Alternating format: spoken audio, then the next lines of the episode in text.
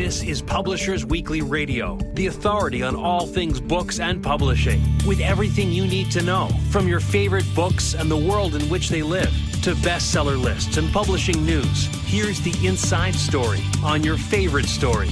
Publishers Weekly Radio, with your hosts, Rose Fox and Mark Rotella.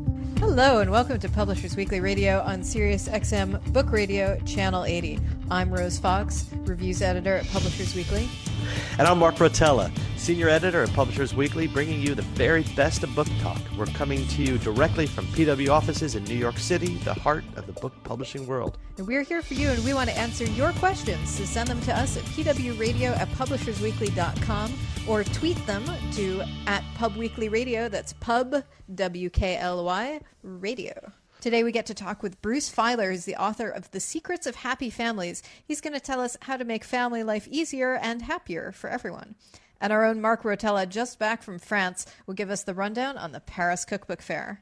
But first, we've got a sneak preview of next week's Publishers Weekly bestseller list, powered by Nielsen Bookscan. So I'm very excited that we're going to get to break the news to Bruce that The Secrets of Happy Families launches at number 18 on our hardcover nonfiction bestseller list. Yeah, it's pretty crazy that we'll have someone who uh, who debuts on a list on our show today. A book about the secrets of happy families. The subtitle is "Improve Your Mornings, Rethink Family Dinner, Fight Smarter, Go Out and Play, and much, much more." And he's also the author of uh, uh, other. You know, he's a New York Times best-selling list uh, uh, author of several books, um, many religion books.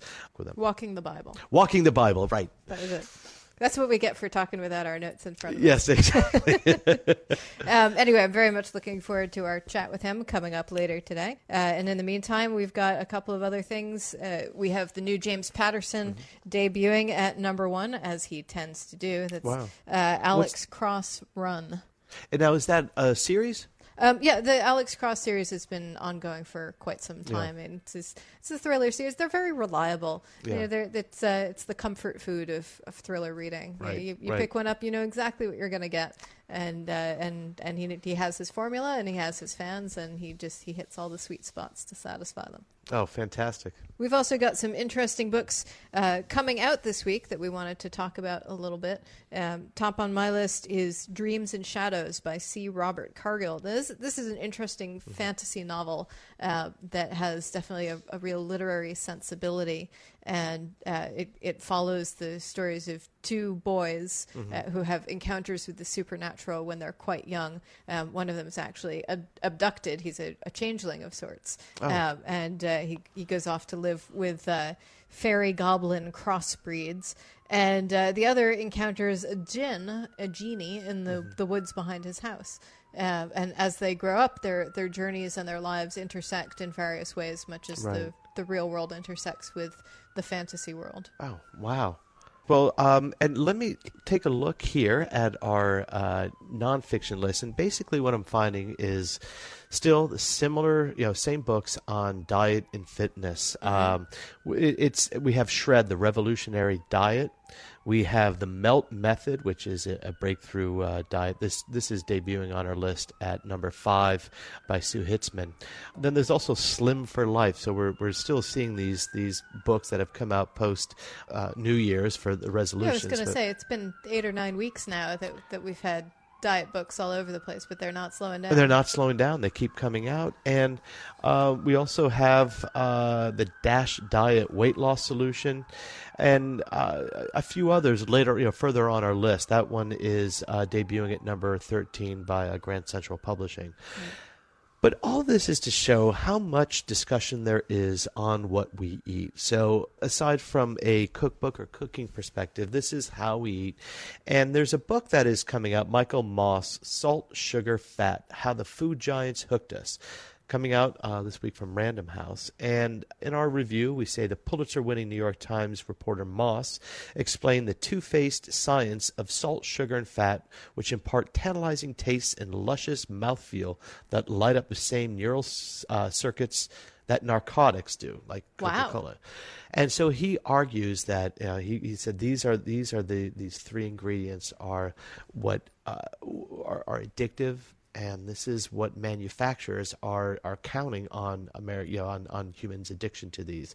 And he travels various processing plants and and manufacturers, and he comes away of seeing realizing that even the people who work there after seeing what goes in don't eat their own products. Well, I, I feel like that's that's maybe significant. Yeah, right, sure, sure. You know, when when my mother was at the, the French Culinary Institute, I, Oh, I feel like the, the secrets they taught her for making your food taste better was always you know more butter, more sugar, more salt. So Yes, that- exactly. It's uh, that's definitely not just a processed foods thing. That's something that's been around a long time uh, that we've that we've known about for a long time. As this is how we make foods taste better, and it's also how we make people want the food that we're making. Yes, exactly. And and I think all of that is fine in moderation. And I think the problem comes when it gets processed with all these unnatural ingredients and it we have our body just can't digest them. We we call this book the result of this book is a mouth-watering, gut-wrenching look at the food we hate to love. So, and that's a review uh, of a book we like pretty well. I'm Rose Fox, and you're listening to Publishers Weekly Radio. We're hitting some of the highlights of next week's Publishers Weekly bestseller list. You heard it here first,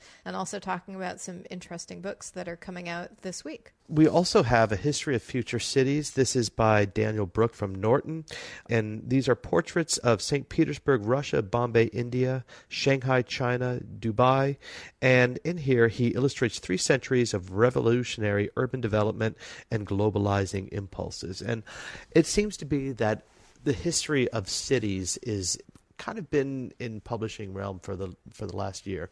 We've seen two, not one, not two, but three books on Detroit, a city that was once great, then fell into disrepair. Still is there, but uh, these three books are kind of taking an optimistic look at Detroit, or at least showing how a city like that might come back or could come back. And so we see a lot of uh, these urban histories that kind of show us through through the filter uh, comment on society uh, globally. And that is one of the books we have here. Uh, other than that, on the uh, bestseller list, uh, you know, we still have uh, at number eleven. It's been on there for eight weeks, uh, or actually more than that. Terry Francona, the Red Sox years, the former manager of the Red Sox. So we're still seeing some some books. Um, I haven't seen any of the sports books come up that I thought might have, but um, that's basically what we have in nonfiction. Well, it's a slow spring so far. Yes. Yeah, not, nothing, no big surprises. I think what we're Right. seeing is a, a lot of the same books hitting the bestseller list that we kind of expect to. So we have you know, Danielle Steel at the top of the romance Sure. list, um, Yep. and Fifty Shades of Grey is still hanging on there. Still there. It's, uh, Yeah. it's, it's been knocked down a couple of pegs, but all three Fifty Shades books and the Fifty Shades omnibus are still consistently selling, which is very impressive. Yeah, this is this is true. And and on, on the nonfiction, Bill O'Reilly's Killing Kennedy is still there and holding strong, as is uh, the Barefoot Contessa, which had been going for weeks, uh, neck to neck uh, at number one, number two spot, and those are still up there, still selling well. Uh, people are still buying them.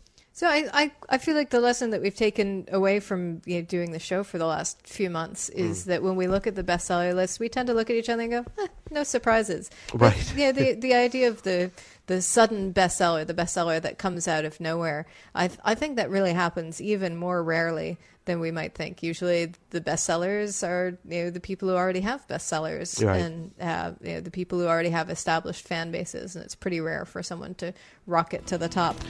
though though exciting when that does happen. Oh, And that's absolutely. and that's when you know we see the rare debut. Uh, you know, like we're you know we're talking with Bruce Feiler, and that's coming in at, at 18. It's pretty exciting when that happens. Yeah, absolutely. All right. Well, I'm Rose Fox. And I'm Mark Rotella, and this is Publishers Weekly Radio. And next up, we are going to be talking with Bruce Feiler about his brand new and already best selling book, The Secrets of Happy Families. So stay tuned, and we'll be right back.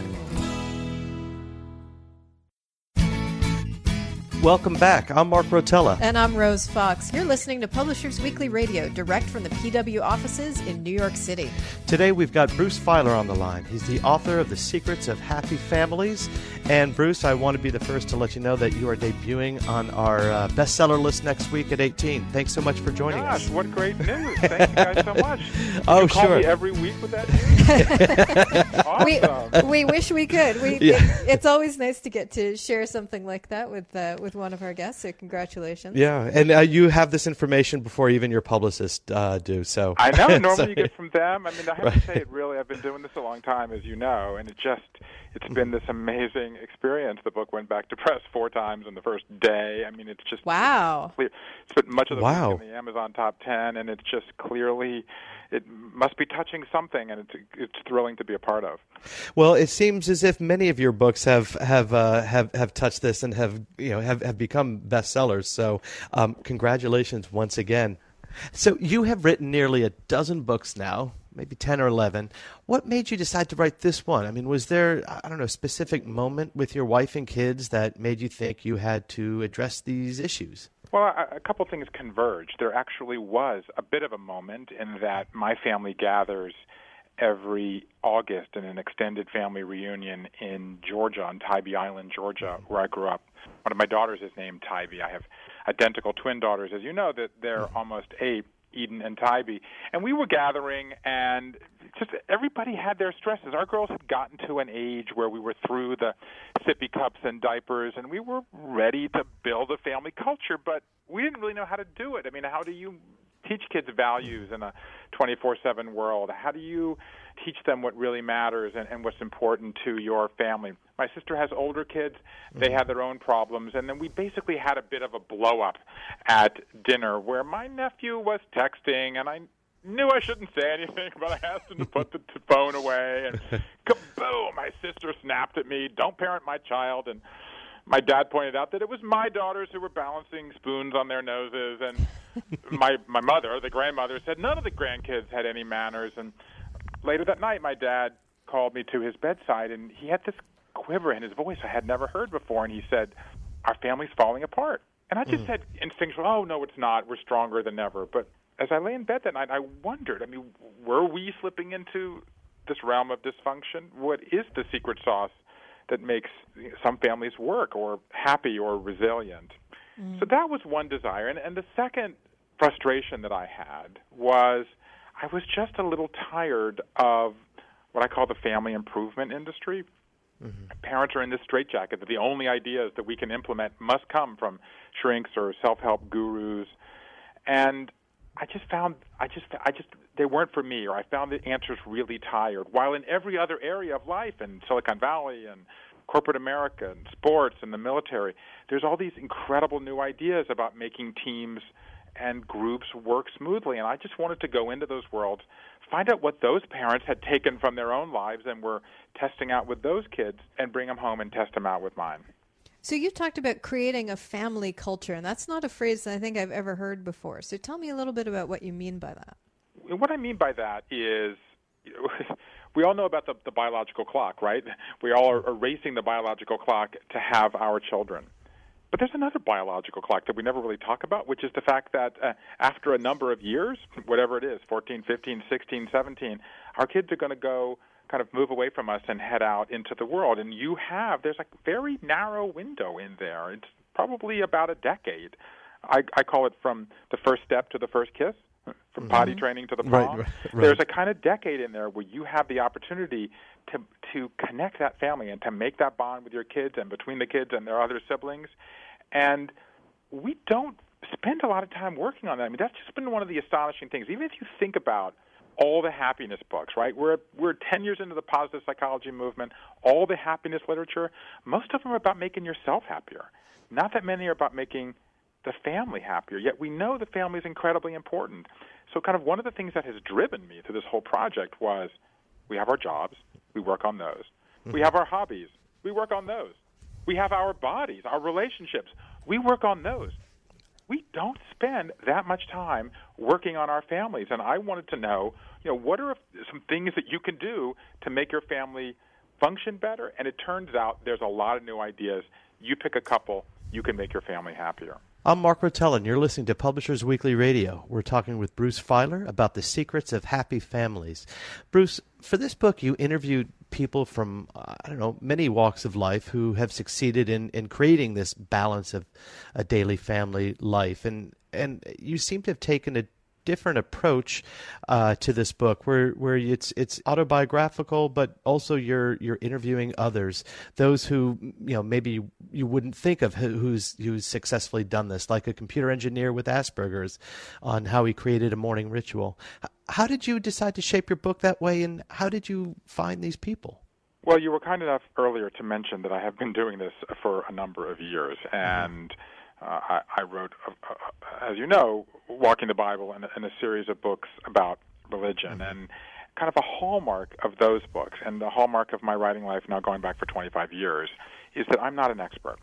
Okay, and so with the religion books in particular, I think I didn't know this going in, but now that I have done this for a long time in religion, I think that one of the reasons perhaps that those books were able to reach the audience that they did was I, I, I wasn't up on a pulpit wagging my finger telling people what to do. I was out in the pews, or frankly, mm-hmm. in the pickup trucks, where a lot of people's are people are because they're not in the pews saying, "How does this relate to me?"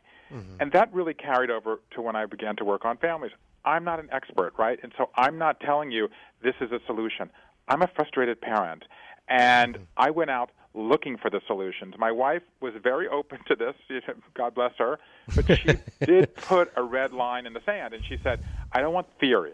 I want other families that are doing things. Show me people who are making it work and then bring me the ideas here. And so you mentioned, I will start with that. You mentioned this family. I opened the book in, in mm-hmm. Hidden Springs, Idaho, with this incredible family that I met because they had written about their experience trying to deal with the chaos of their lives and I found them and I went to see them. And basically, you know, I thought when I became a parent, okay, I'm a dad. I'm going to set a few rules. We're going to follow them. It's all going to work. Well, guess what? Turns out you can't anticipate every problem. Like right. li- our lives are changing so fast. The parents are moving around. The kids go through phases very, very quickly. So they turned not to their friends or to their relatives when their life got very chaotic. As the software engineer David, his wife Eleanor, said to me, they have four kids, right? One was Asperger, one ADHD, one was tutoring lacrosse, one was practicing math. I mean, it was crazy. And she said, I was trying the whole love them and everything would work out philosophy, but it wasn't working. So they turned to David's workplace, where people have been studying how to reduce chaos mm. for years. And one of the things that they implemented was this system. It's called Agile. We've now done it in my family for three years. I actually have a TED talk on this that went up uh, just the other day that has gone viral in this world. And you adapt all the time. So they create a morning checklist where you have the kids check off their own chores. And the hallmark of this is we have a weekly family meeting now where we ask three questions What worked in our family this week? What didn't work? And what can we improve on in the week ahead? and here's the key we have our kids work with us to pick their own rewards and punishments. And cutting mm-hmm. edge research shows into the brain that kids who plan their own schedules and make their own work and evaluate their own progress actually, guys, they're building up their prefrontal cortex and taking greater control over their lives. So the point is, you can't just have your kids say, okay, you're 16 now, go make decisions. You got to practice as early as you can. You got to have a system where you can change all the time. So, so Mark is chuckling because I've been sitting here nodding my head and grinning. I know lots of people who are who are agile programmers um, and and who use those techniques in their work life. Um, but I I feel like that that tends to be based around this concept of a of a release cycle where you're always updating the software and you do it frequently rather than you know, making an update every year or so. You make an update every six weeks or so. So, how are you adapting that for family life? Are you just looking for things that constantly looking for things that you can improve? well, or things that are not going wrong. I mean, you're exactly right. I mean, the key idea in Agile is rather than say you go off and you know, when you're building it, say, design me a search engine and come back in two years. Well, the world will have changed. You say, right. go design me an element and come back in a week and let's evaluate it and discuss it and adapt in real time. And then once you're using it, you're constantly adapting. Well, my favorite line of parenting comes from my friend Justin, who had four kids in six years. And he said, with children, everything is a phase, even mm-hmm. the good parts. I mean, that's the reality. Just when kids stop teething, they start having tantrums. Just when they stop needing our help taking a bath, they need our help dealing with online bullying. The point mm-hmm. is, there's a constant flow, especially if you have more than one child or a number of children, or mom and dad are both trading off work obligations. And what what this allows you to do, in essence, is to succeed and fail quickly. So you try things. This week in our family, for example, we're working on overreacting. I'm sure no other parent has that problem. Overreacting and listening, those are the two things. And we have our kids, they said, okay, well, here's our reward. We get five minutes of overreacting a week. And if we do that, have fewer than five minutes, then we get a sleepover. More than 15 minutes, we got to do one push up for every minute over 15. well, I never would have picked that. Who, who knows what motivates or, or kids to do what they're doing these days? Right. Right. But then the, my daughter, other daughter's sister, uh, said, "Is that one five-minute overreaction, or is that 10, 30-second overreaction?" right there, as a parent, that's a successful encounter because Right. she's thinking, she is engaging. You know, the word in business. My wife works with entrepreneurs, and the word in business of the moment is co-creation. And that mm-hmm. is, in effect, what we're doing. We are co creating our family, not only with our kids, but by the way, like a lot of parents, my wife and I have different parenting styles. Mm-hmm. Okay, I Right. tend to be more controlling, she tends to be more forgiving. This allows us to accommodate our differences, bring them into the process, and we're all talking. That's one of the so basically to me one of the big three themes I learned about happy families while working on this book is they adapt all the time. I'm Mark Rotella, and you're listening to Publishers Weekly Radio. We're talking with Bruce Feiler about the secrets of happy families. Now, Bruce, I, I have a seven year old and a four year old, and you stress the importance of family meals, but you realize that it doesn't always have to be dinner. Uh, tell us more about that. Well, if there's one thing that parents have been told in recent years is family dinner is really important for children. And there's in fact a lot of research that supports that. But here's the problem. It doesn't work with many of our schedules. A third of us aren't doing it. My wife doesn't even come home till 6:30 at night.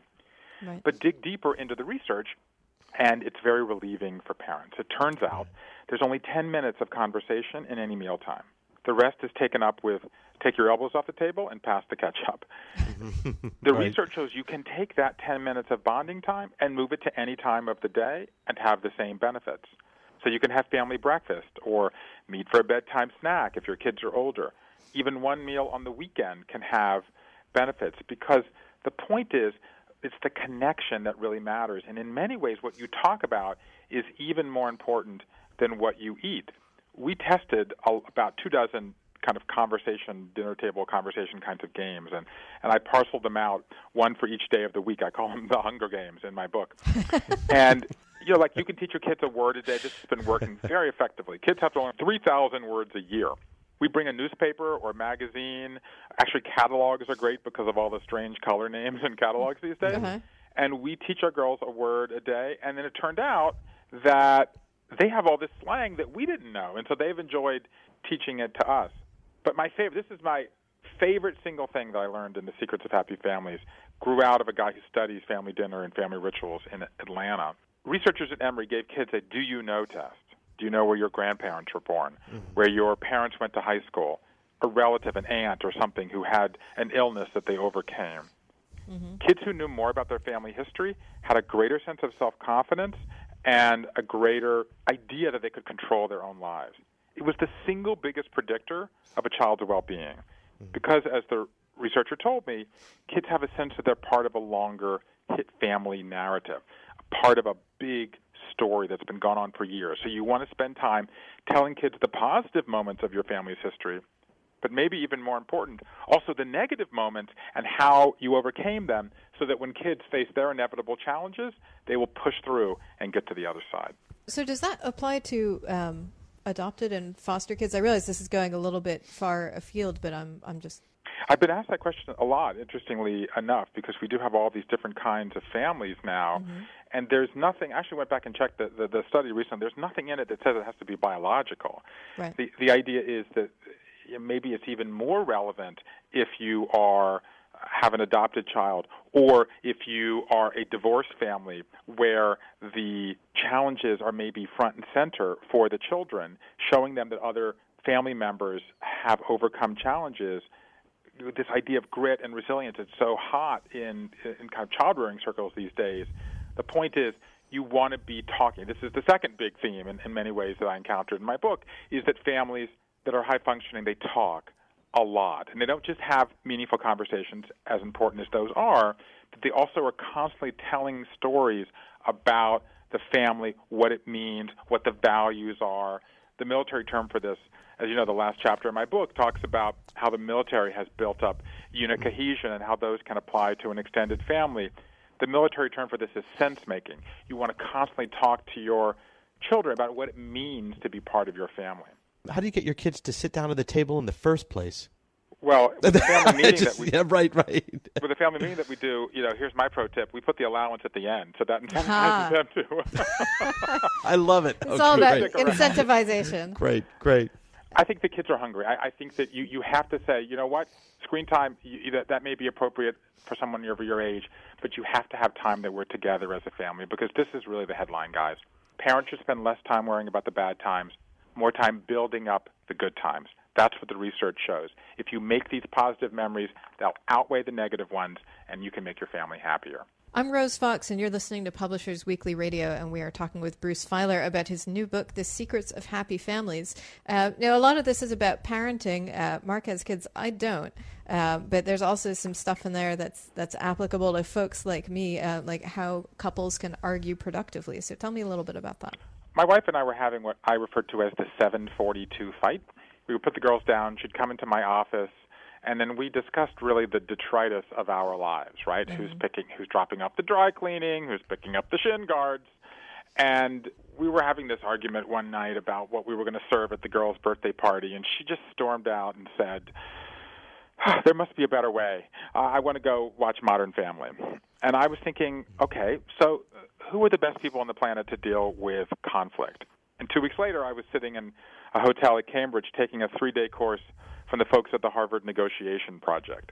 Hmm. These are the guys who deal with Israeli Palestinian peace talks, Northern Irish peace talks, general Right. strikes. And I figured know, they know. And this is really kind of hits at a larger point that I've been trying to do in this entire book, which is negotiation studies didn't exist when Dr. Spock was around. But now we know a lot about negotiation. And I met with these guys, and they kind of talked about my wife and I and, and, and how we have our conflict. And we changed a lot of things. First of all, the research shows the most stressful time in a family is between six and eight. So we have vowed never to have a difficult conversation in that window. Mm-hmm. That everybody change, eat, spend time with the kids if their kids are around, or just decompress, read the mail, whatever it might be. Two, we changed where we sit. I had this environmental psychologist go through my house, and she took a look at where we were having this fight, and she couldn't believe it because I was sitting at a hard at my desk. There's all this power equipment like my Right. computers and uh, uh, telephone, all that kind of stuff. My wife was in this old IKEA chair that was about eight inches lower, and she was like, "This is the worst place to have this conversation in the whole house," because I was clearly in the power position. My wife was crossed-armed and resentful. Right. And also, this research shows that if you're sitting at a hard surface, on a hard surface, you'll be more rigid. If you're on a cushioned surface, you'll be more accommodating. So we've now moved to the living room where we're on the same eye level and the same posture. Mm-hmm. Or if it's really tense, we will do it on a window seat that we have in our bedroom that happens to be cushioned, and we sit side by side. Mm-hmm. Even with our kids, we now do this. Just last weekend, we went through their report cards and we did it side by side. Because you're, if you're side by side, the research shows you're more likely to collaborate, mm-hmm. cross, you're more likely to be confrontational. And, and again, this point, these ideas may not be for everyone. One of the reasons I put 200 ideas in this book was because it's clear nobody could do them all. Right. You Right. pick three, you'll have a happier family. But the larger point is there's all these ideas out there, but they are ghettoized in their own worlds and they're cut off from parents. And I've just said, let's bring all these ideas, let's flood them into families, let's let the best ideas win. I actually I have friends who do something similar. They have an agreement that if they're having a fight, one of them must be standing in the bathtub, and um, as soon as they're it, like a voice is raised, the other one goes up into the tub, and and it it sort of breaks the tension just even having to go into another place. Plus, you know, the silliness of standing in a bathtub while attempting. And by the to- way, if you, if you turn the water on, I, I don't know how long. Mine takes a long time, but the research shows all the best stuff comes out in the fight in the first three minutes, and then you keep repeating yourself. So if you turn the water on, maybe it takes three minutes to fill up. You can say, "Fine, the, Oh, the, the fight can only last as long as the water comes in." right. That makes perfect sense. Yeah. You also you mentioned religion earlier, and Yeah. uh, obviously you've you've written a couple of books about religion. Is that a big part of this book? there is a chapter on it, and and one of the things I vowed when I set out was that I was going to confront whatever I found, even if it was uncomfortable. And and one of the realities in 50 years of research is there is a connection. People who identify themselves as being religious also identify themselves as being happier.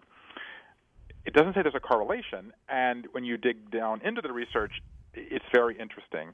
Religion has been or a moral code or some sort of value system has been on almost every list that's ever been created of uh, what happy families have in common, going back to the smattering of these lists that began in the 1960s. But what the most recent research shows is it doesn't matter, obviously, which belief system you have. It doesn't matter how often you attend religious services. It doesn't even matter if you believe in God. What it shows is that it matters that you belong to a larger community. And people who are involved in religious organizations, there's a kind of sweet spot of if you know 10 people, that that has showed that those people are more attached. And one thing we've learned in the first generation of positive psychology is that relationships are key to well-being. Happiness in almost every measure is other people.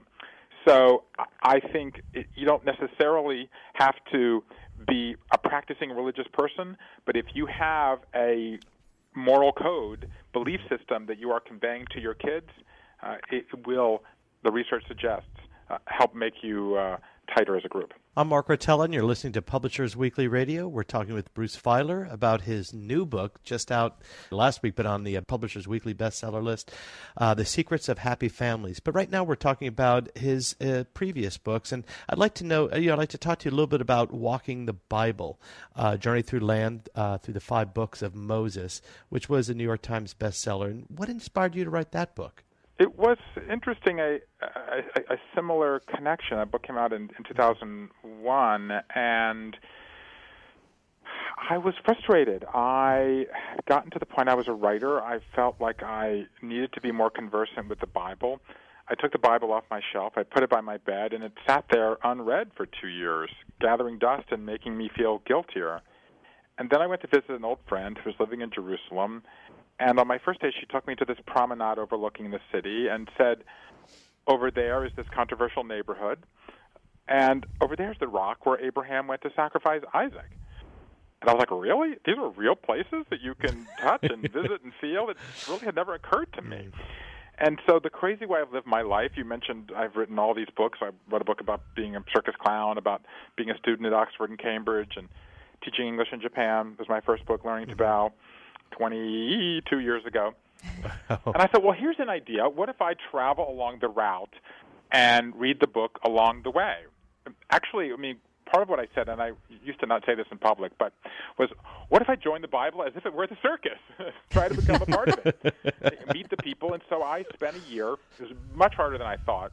Mm. And I climbed Mount Ararat looking for Noah's Ark, and I crossed the Red Sea and and climb Mount and climb Mount Nebo where Moses and I died, and I tasted manna. Later, I went back and, and, and shot a TV series for public broadcasting that aired in 2006, mm-hmm. and that book also touched this nerve. It spent a year and a half on the New York Times bestseller list. It was certainly on the PW list for well over a year. Mm. I, I remember quite vividly, right. and uh, again, I wasn't telling people what to believe or to think. I was saying I was frustrated. I went out trying to find are these stories real? Are they not real? Where did they happen? Are they relevant to contemporary life? And offered people the opportunity to come along, and it turned out that a lot of people were asking those questions. Wow. Yeah, it's true. And uh, you also uh, wrote a book, the most recent one, I guess it was maybe a few years ago, uh, The Council of Dads My Daughters, My Illness, and the Men Who Could Be Me. This was writing about your uh, cancer uh, uh, illness, your battle with cancer, and then your survival after that. Was it like writing that book? I mean, it seems like each of your books is was an exploration of, of something unsettling in your life. Well, that's interesting. I, I would th- let me pick up that last sentence, and I'll work my way back to walking the Bible. Mm-hmm. Uh, you know, part of me does. I grew up in Savannah, Georgia, as a fifth generation Jew in the American South. I've always felt connected to the South. I love the storytelling and the family tradition, but I felt somewhat apart from it because I was Jewish. I felt a part of the Jewish tradition. I like the family and storytelling, but somewhat apart from the American Jewish tradition because I was in the South. And I think that if if there is one theme that kind of links all of the books that I've written over these many years now, it is this sort of being a part of something but being apart from it at the same time, mm-hmm. and ultimately trying to bring those two worlds together. Abraham, my book that followed Walking the Bible, was about Abraham as the shared ancestor of Jews, Christians, and Muslims, and it was about this conversation that people were desperate to have after 9/11 of can we get along, and about mm-hmm. bringing people together. And when I was diagnosed with cancer in June of 2008, and my daughters were three years old, and uh, uh, just to remind you, it was cancer of my left femur. So here I was, the walking mm. guy from Walking the Bible, right. and suddenly I was facing the, the prospect that I would never walk again. Mm-hmm.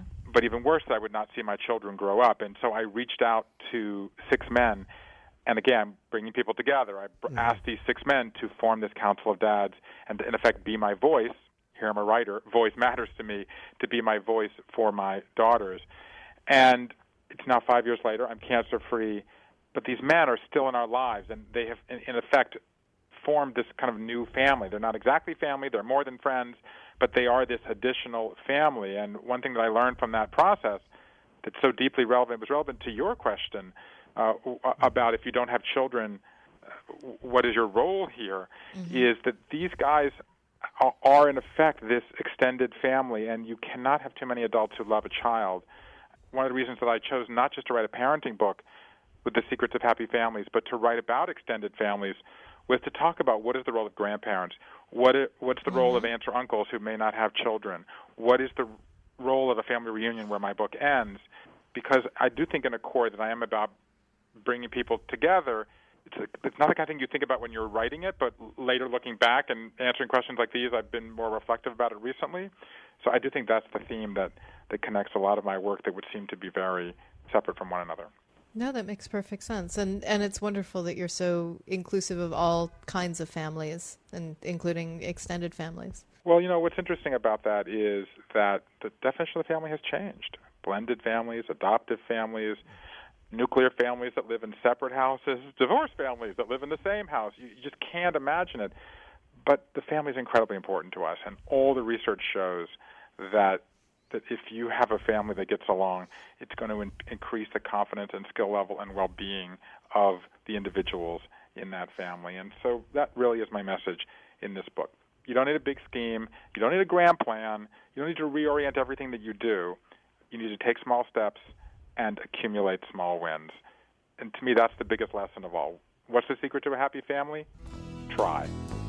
Well, thank you so much. We've been talking with Bruce Feiler, author of The Secrets of Happy Families. It's available right now in your local bookstore. Bruce, thank you for joining us and sharing a little bit of your wisdom. What a pleasure, and thank you for sharing the good news. Absolutely. I'm Rose Fox. And I'm Mark Rotella, and this is Publishers Weekly Radio. And next up, Mark is going to tell us about his fabulous trip to France for the Paris Cookbook Festival, so stay tuned.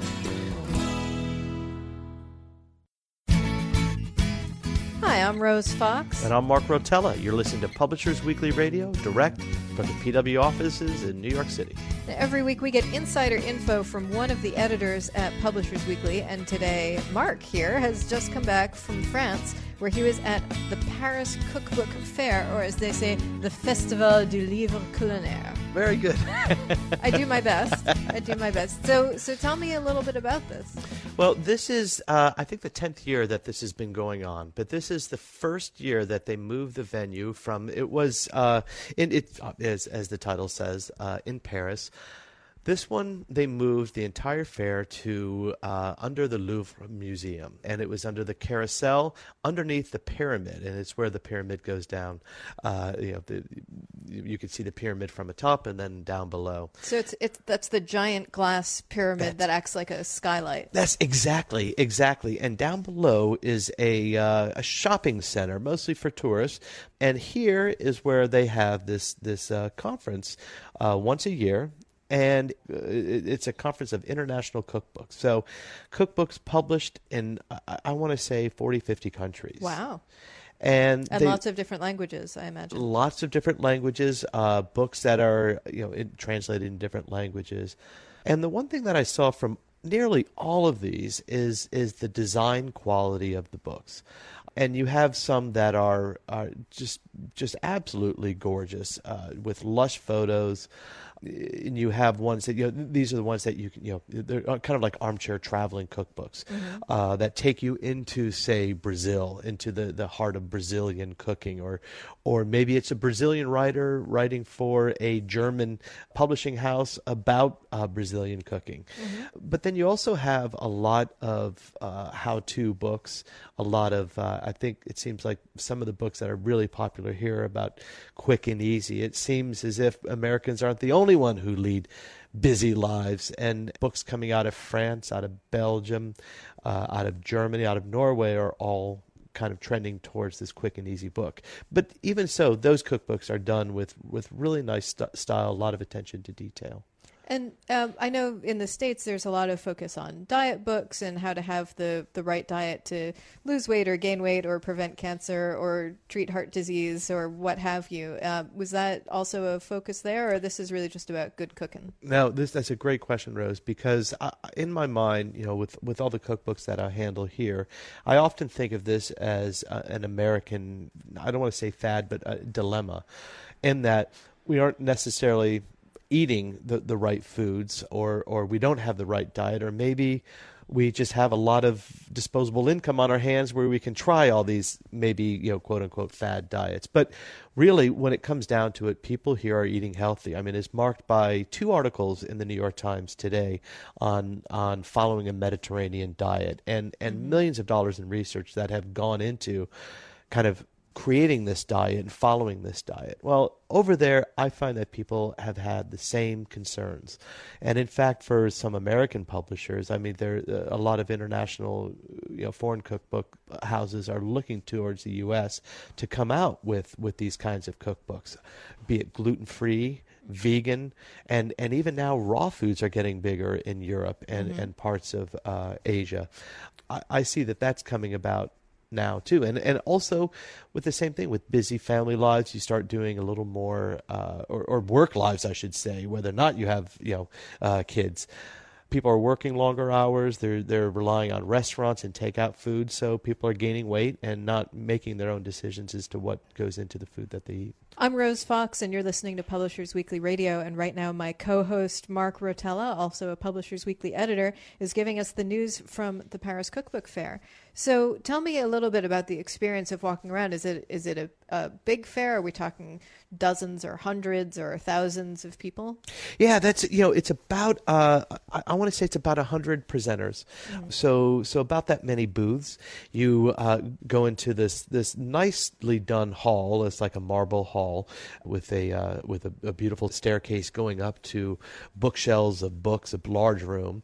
You have a cafe to one side, and this isn't just any kind of cafe. Here you have high end quiches for twenty dollars, or Ooh. I'm sorry, maybe like seventeen or fifteen euro. Right but they're really good. I mean, great sandwiches, nicely done coffee, um, uh, wine. You have uh, uh, in the middle of this cafe, you have book presentations of, uh, say, a, a, sake book that's published in France, and you have uh, the the uh, publisher and the editor being interviewed there, handing out samples of the sake. Wow. you have a um, a kitchen that's open to the public, almost. well, I mean, open to the to the room almost like a uh, kitchen on TV. So there are chairs set there, but there are also cameras right on the food, so you can see the food as the uh, cooks are demonstrating it. And then you have several aisles of presenters, of publishers who are there, and for the most part, they're all walking around, looking at each other's you know books, seeing what other countries are going. And I think for a uh, gourmand or a, or a, true food lover, I, I think this is a fascinating way to to look at the foods of other countries while still staying in the the in the same room. I mean, you have uh, some some publishers will bring in foods from the cookbook that you can try right there at the booth, mm-hmm. uh, and then on the other end of the room are uh, stages for uh, talks, uh, and there are scheduled a, a talk every hour or two talks every hour from ten till about five o'clock.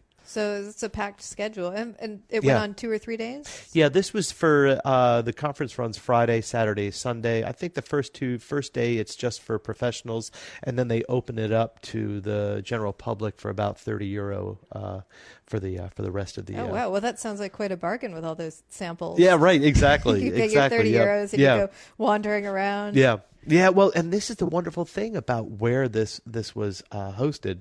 Uh, it was right there in the Louvre, and it was. I mean, if even if you didn't want to eat at the cafe, you could easily just walk out for you know five ten minute walk, go to any any nearby restaurant, duck Right. in. You know, some touristy stuff you may want to stay away from that, but just a couple blocks away from the museum are plenty of restaurants, coffee shops, great little uh, pastry shops and I, I came across something. I was I was really eager to find these um, kitchen knives, or, you know, uh, uh, table knives uh, made by you know that you see on the restaurants of of any French table, the kind of uh, folding knives.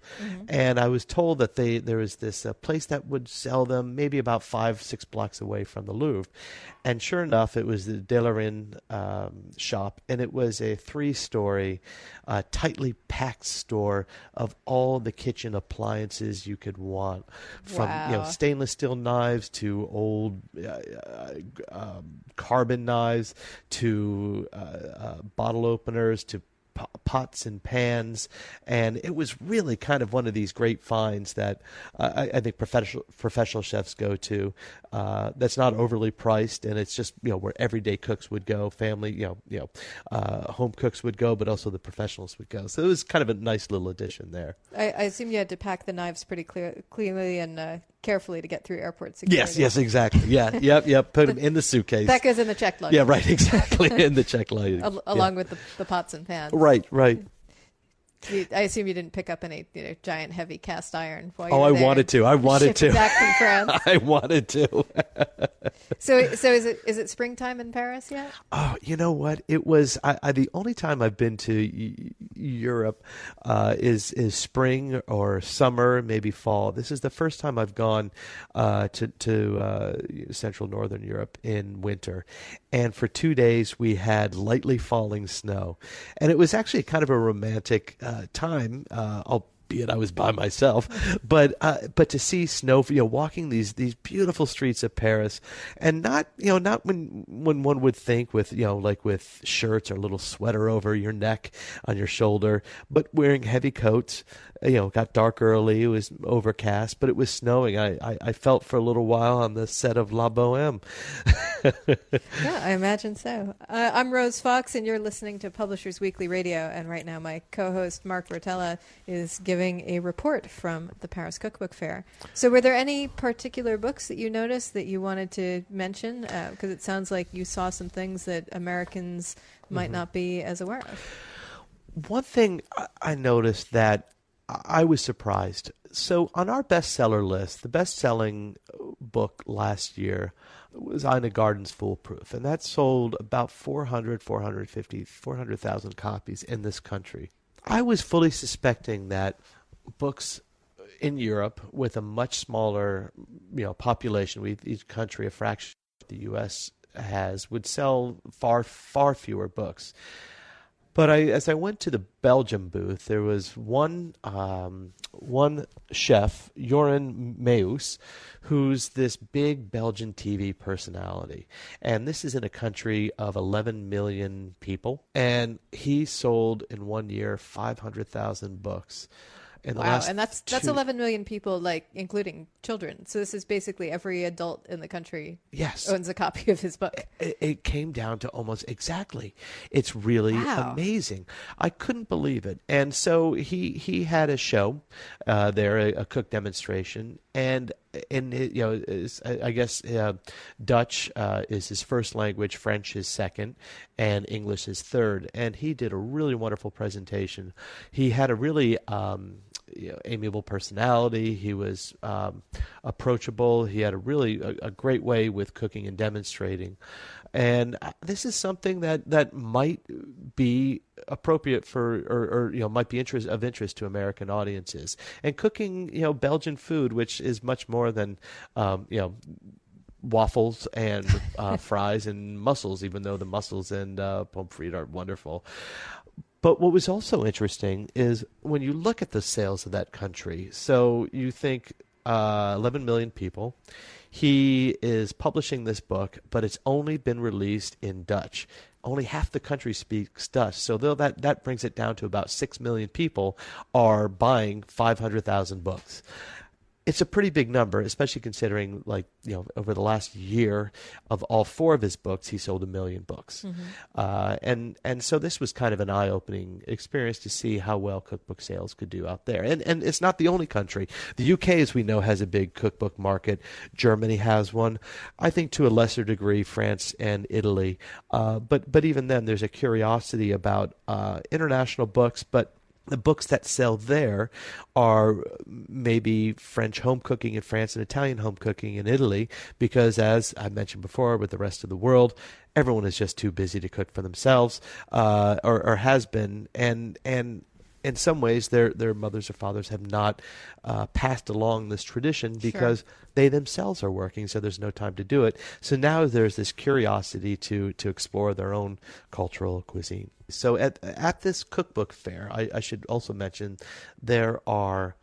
Uh, it, the whole festival ends with an awards ceremony, and you have uh, I think hundreds, it seems, you know, 100 nominees in 50 different categories. Well, 100 nominees total for the various awards, various cookbook awards, various book awards, various TV show awards, and so the entire festival culminates in this this three or four four hour long gala, mm-hmm. where the International Cookbook Award or the Paris Cookbook Award is given out. That sounds pretty incredible, Mark. Thank you so much for taking us to Paris with you. Oh, thank you for letting me talk about it. Absolutely, and that's it for today's show. I'm Rose Fox, and I'm Mark Rotella. You've been listening to Publishers Weekly Radio. If you want to hear your question on the air next week, just email it to pwradio at publishersweekly.com or tweet it at pubweeklyradio. That's pub W-K-L-Y radio on Twitter. Uh, we also love to hear if you have any suggestions for authors you'd like us to feature or books that you'd like us to talk about. We're here for you. Tune in next week for more excellent book talk right here on Sirius XM Book Radio, Channel 80. Thanks for listening. Thanks for listening.